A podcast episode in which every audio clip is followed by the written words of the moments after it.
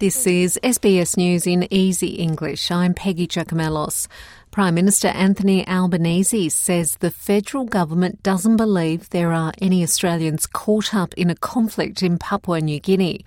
Shops and businesses have been attacked and set on fire in the capital, and people have reportedly been killed after police went on strike over pay.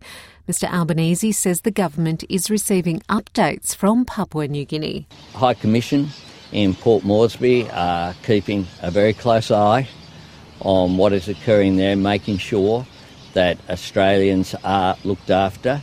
Uh, we continue to uh, urge uh, calm. Uh, we haven't had any requests uh, from the PNG government uh, at this time, but we, of course, our friends in, in Papua New Guinea, we have a great relationship with them. Some communities in Victoria remain under threat from flooding moving downstream, while others are continuing the clean-up.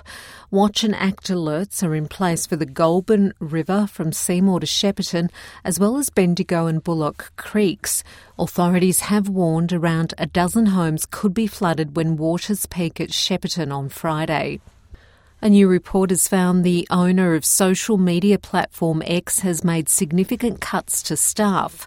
The eSafety Commissioner report suggests trust and safety staff have been reduced by a third, including an 80% reduction in the number of safety engineers.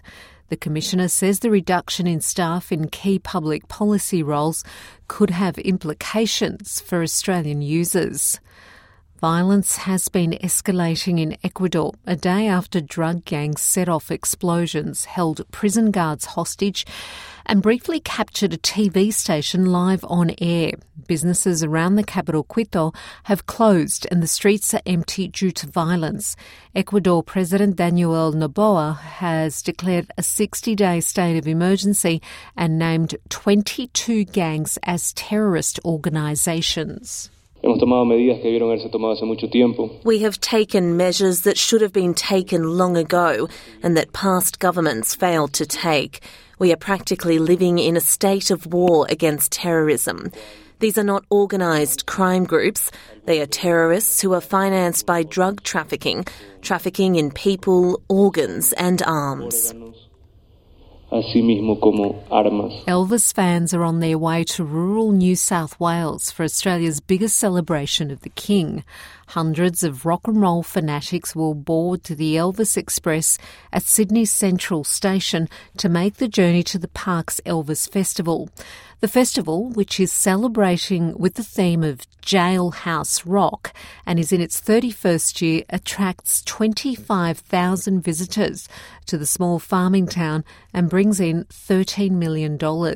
This man told Channel 7 he's been attending the Fence festival since it began. I was actually set up by my friends at a karaoke when it was tape and, and sheet music, hmm. and I got to sing Johnny B. Goode. I filled a dance floor, and I got home from the golf trip with the boys and uh, started singing lessons. And here we are, 31 years later, still doing Elvis. Everyone, are so many different uh, eras of Elvis. There's always something someone loves, whether it's the gospel, the rock and roll, the movies.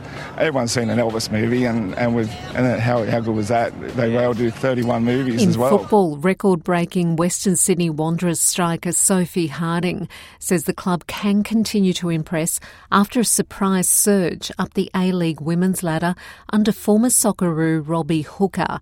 Harding broke the club's record for goals in a season last week in a 2 0 win away against Perth.